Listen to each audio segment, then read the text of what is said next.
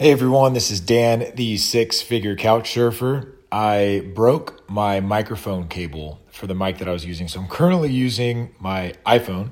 Hopefully, the quality hasn't deteriorated too much.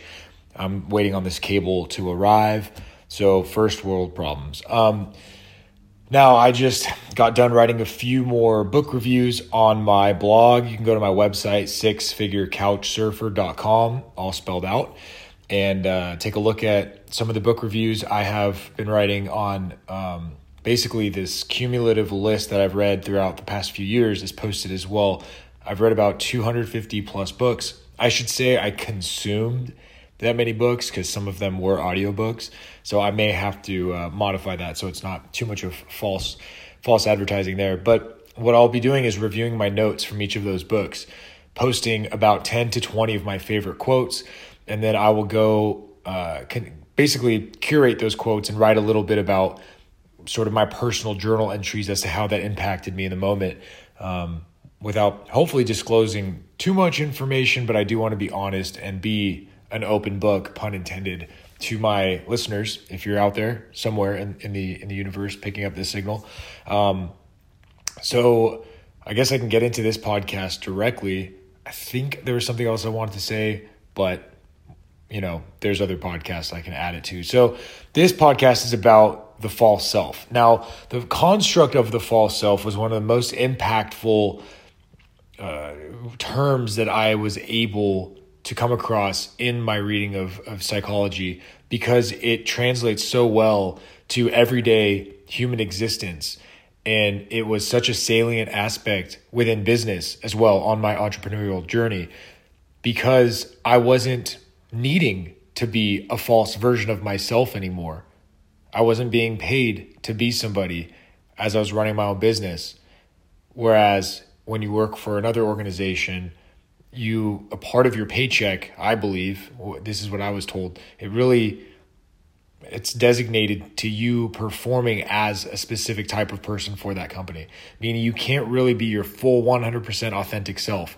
It just wouldn't it wouldn't vibe with what the overall organization has going on, right? They have a specific place for you and you need to fit that role. Now, the false self is a universal for all humans. If you look at children and how they're raised based on the families that they come in, they're given specific protocols to abide by within that household, within that culture, within that social, that time, this, this, that social structure and the time frame in which they exist. There's so many layers to this culturally as a, as a planet that we impose on one another and the false self is a manifestation of your best characteristics that are calculated in order to hit the mark that others are expecting of you. So it's an assumption we make about what other people think about us, and we want to meet those standards. So, for instance, if you are a very athletic person and you feel that you're constantly being judged based on that criteria, then you'll always let people know how good you are in sportsmanship, in physique, things of that sort. If you're someone who's very academic, the same thing applies with knowledge. If you're someone who has a lot of money or who identifies with that, then you feel you may have to perform financially for others or exude a certain level of success for them. And so the false self is really a narrative that is played by all humans. And until someone becomes mindfully aware of their version of their false self, basically what what they're living out, then they're going to continue to live that out subconsciously. They may not even be aware of it. An older sibling may have taken care of the younger siblings growing up, especially especially if they grew up in a volatile or broken home where resources weren't weren't always consistent. In that case, they may grow up to be an adult who owns a company or runs a company or is a manager of some sort, but someone who feels that they need to micromanage or perhaps they're married to someone where they they in their heart feel as if they need to be very protective um, and overly considerate of that spouse to the point where it's it's coddling or it's it's mothering or fathering. It's they're hovering too much over that person. And that goes back to sort of a false self. It's a mode of them that they it's a modality in which they operate and that that may not be true to what they actually desire but they feel like an obligation if you will internally to perform that way. So that could happen with an older sibling. A birth order has a big part of this. It doesn't always play into that, but there's there are some trends out there you could look up in the world of clinical psychology and see how that plays out. And what's really interesting, especially, is when when therapists will sit down with entrepreneurs or they'll sit down with um, successful businessmen and women who who could perform really well professionally, but in their private life things are falling apart. And I referenced one person from from my past that I know of who was an amazing real estate broker and dealer and developer. He, he made a killing doing that, but his family, his wife, and and everyone else felt like they, they couldn't connect with the guy. He just he wouldn't shut off the working aspect of his mind, and so he could he didn't know how to relate as a father, as a husband, as a, a relative, and and that really caused a deterioration and almost broke down his marriage. But again, what what blew his mind, what was so confusing to him, was he was thinking, how could I be so successful, you know, be making millions of dollars on one side, and yet be such a failure in the eyes of someone that he wants above everyone else to see him as a success. You know, those people closest to you, you want them to acknowledge you in that deep way, that very primal way of I see you, I acknowledge what you're doing, and it's amazing. And so here he was, his bank account was blowing up, his his customers were just, you know, word of mouth was spreading all around the town. And yet in his own home, he was what he thought was unfairly picked on. But then he came to realize that his relatability had had really diminished because he just focused so much of his energy and emotional strength on work and that had to do with his core identity and how he was performing and later on he moved away from having to always be this this rock star having to always perform at, at that level. He gave up that amount of bandwidth in order to reconnect with his spouse and with his family. So that that came at a price but it was a price he was willing to pay. And I've worked with and, and discussed this with many people, many close friends of mine who aren't aware as to what's causing the, the patternistic behavior in their lives. They date the same person. They always end up in physical alterations in, in certain environments. They're, they get onto fight mode or just depression, depressed mode, whatever it is. They'll their behavior it'll it'll feel disingenuous there'll be a posture that they carry. They don't understand why they're carrying it. So if you look at the false self, if you look at who am I becoming around what types of people, like sort of a chameleon in order to to fit in with them. And to an extent, there's a healthy version of of this methodology. It's not really I don't know if you necessarily call it the false self, but for instance, situational awareness. So, if you're in a professional setting, you act very professional. You dress professionally. If you're in a festive setting, well, then you're going to party and have a great time. You're going to relax. You'll be able to switch modes depending on the environment. That's situational awareness. The false self is it's much more of a identity driven event and phenomenon. It's not so much regarding the environment. It it pervades all aspects of life and so there can be somebody who's just full, just completely exhausted from always having to be on. Their professional features, if you will, are switched on all the time. And so they always look a certain way. They always act and talk a certain way with such confidence, but they lack authenticity. And, and when you can get them one on one and chat with them, they'll just vent and pour out what a relief it is to just be real in that moment. And I love having discussions like this. I really enjoy because I, I know what it's like to live in a false self. I've done that.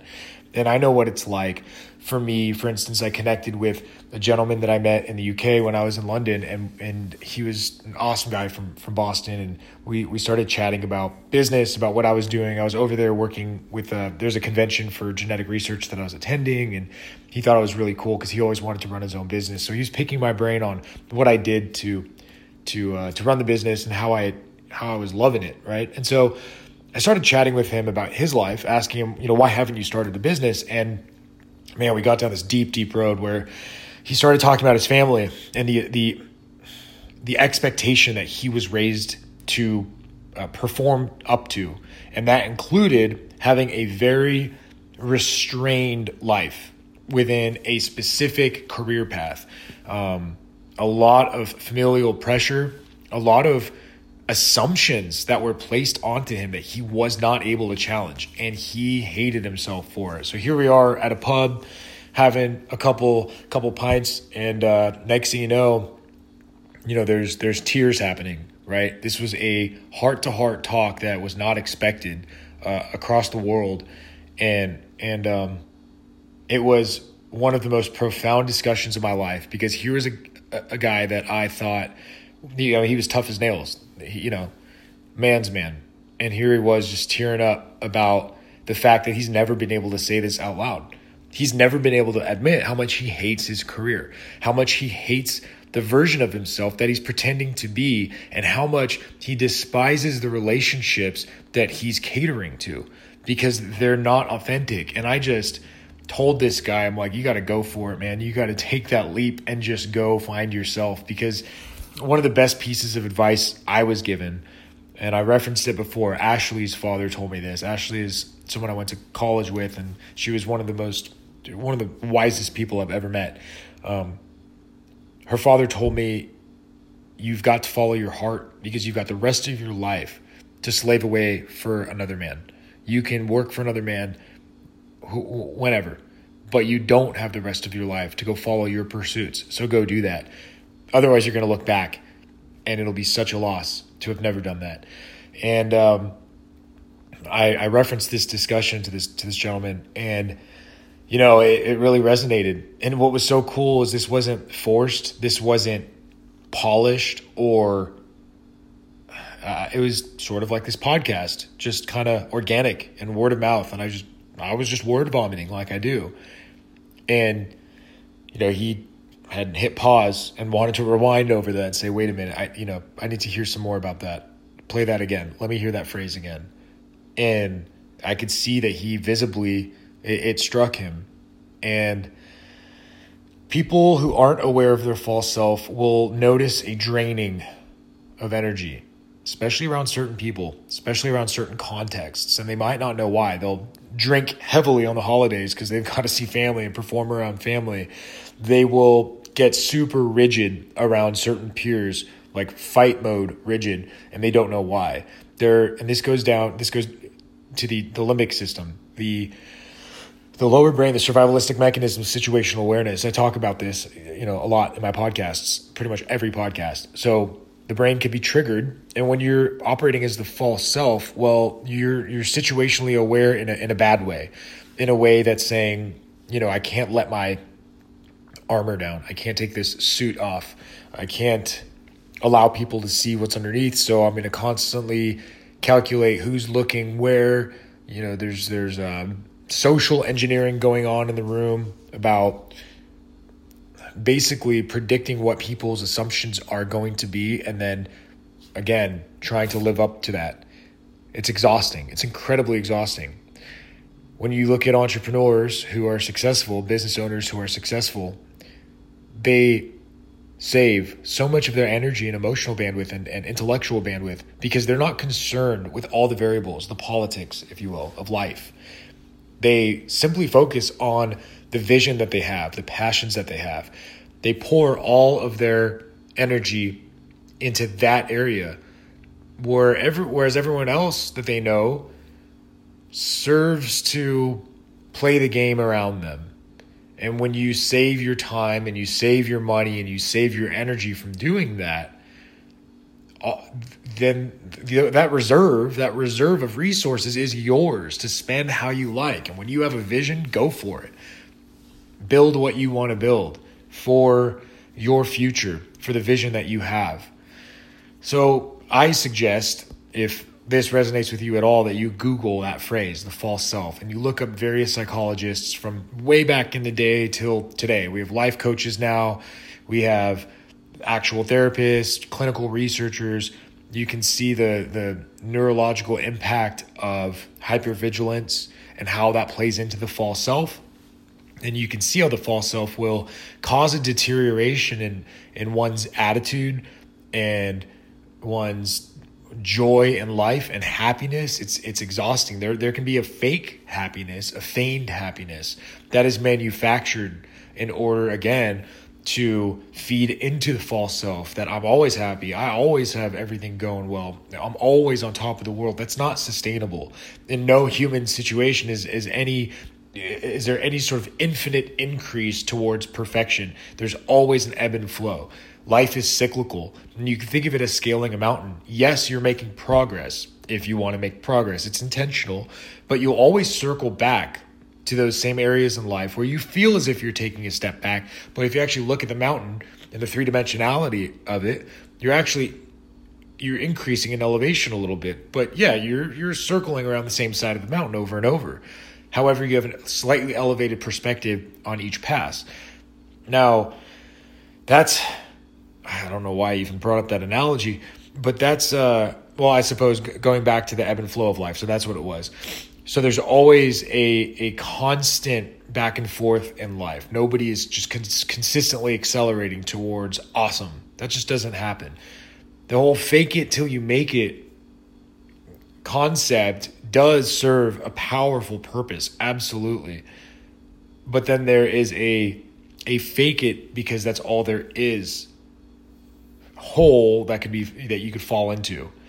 And you can see a lot of substance abuse in that area. You can see a lot of self abuse, a lot of lack of self care, but just a parading around of pretenses. And so I love the word mendacity because mendacity refers to a system of lies.